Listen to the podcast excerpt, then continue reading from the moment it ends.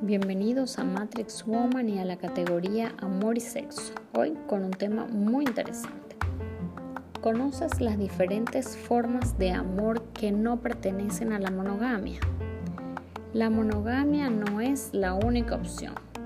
Hoy en día existen movimientos que promueven diferentes tipos de amor al que estamos acostumbrados, como poliamor o relación abierta estas forman parte del tipo de relaciones que mantienen los jóvenes en la actualidad.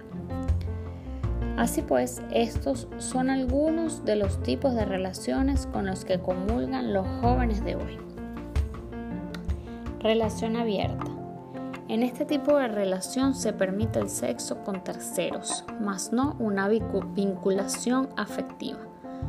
El poliamor te permite tener relaciones románticas o afectivas con varias personas de manera consensuada por todos los involucrados.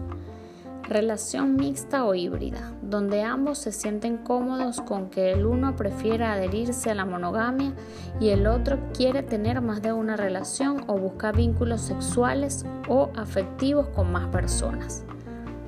Los flexisexuales es una de las relaciones preferidas entre los más jóvenes.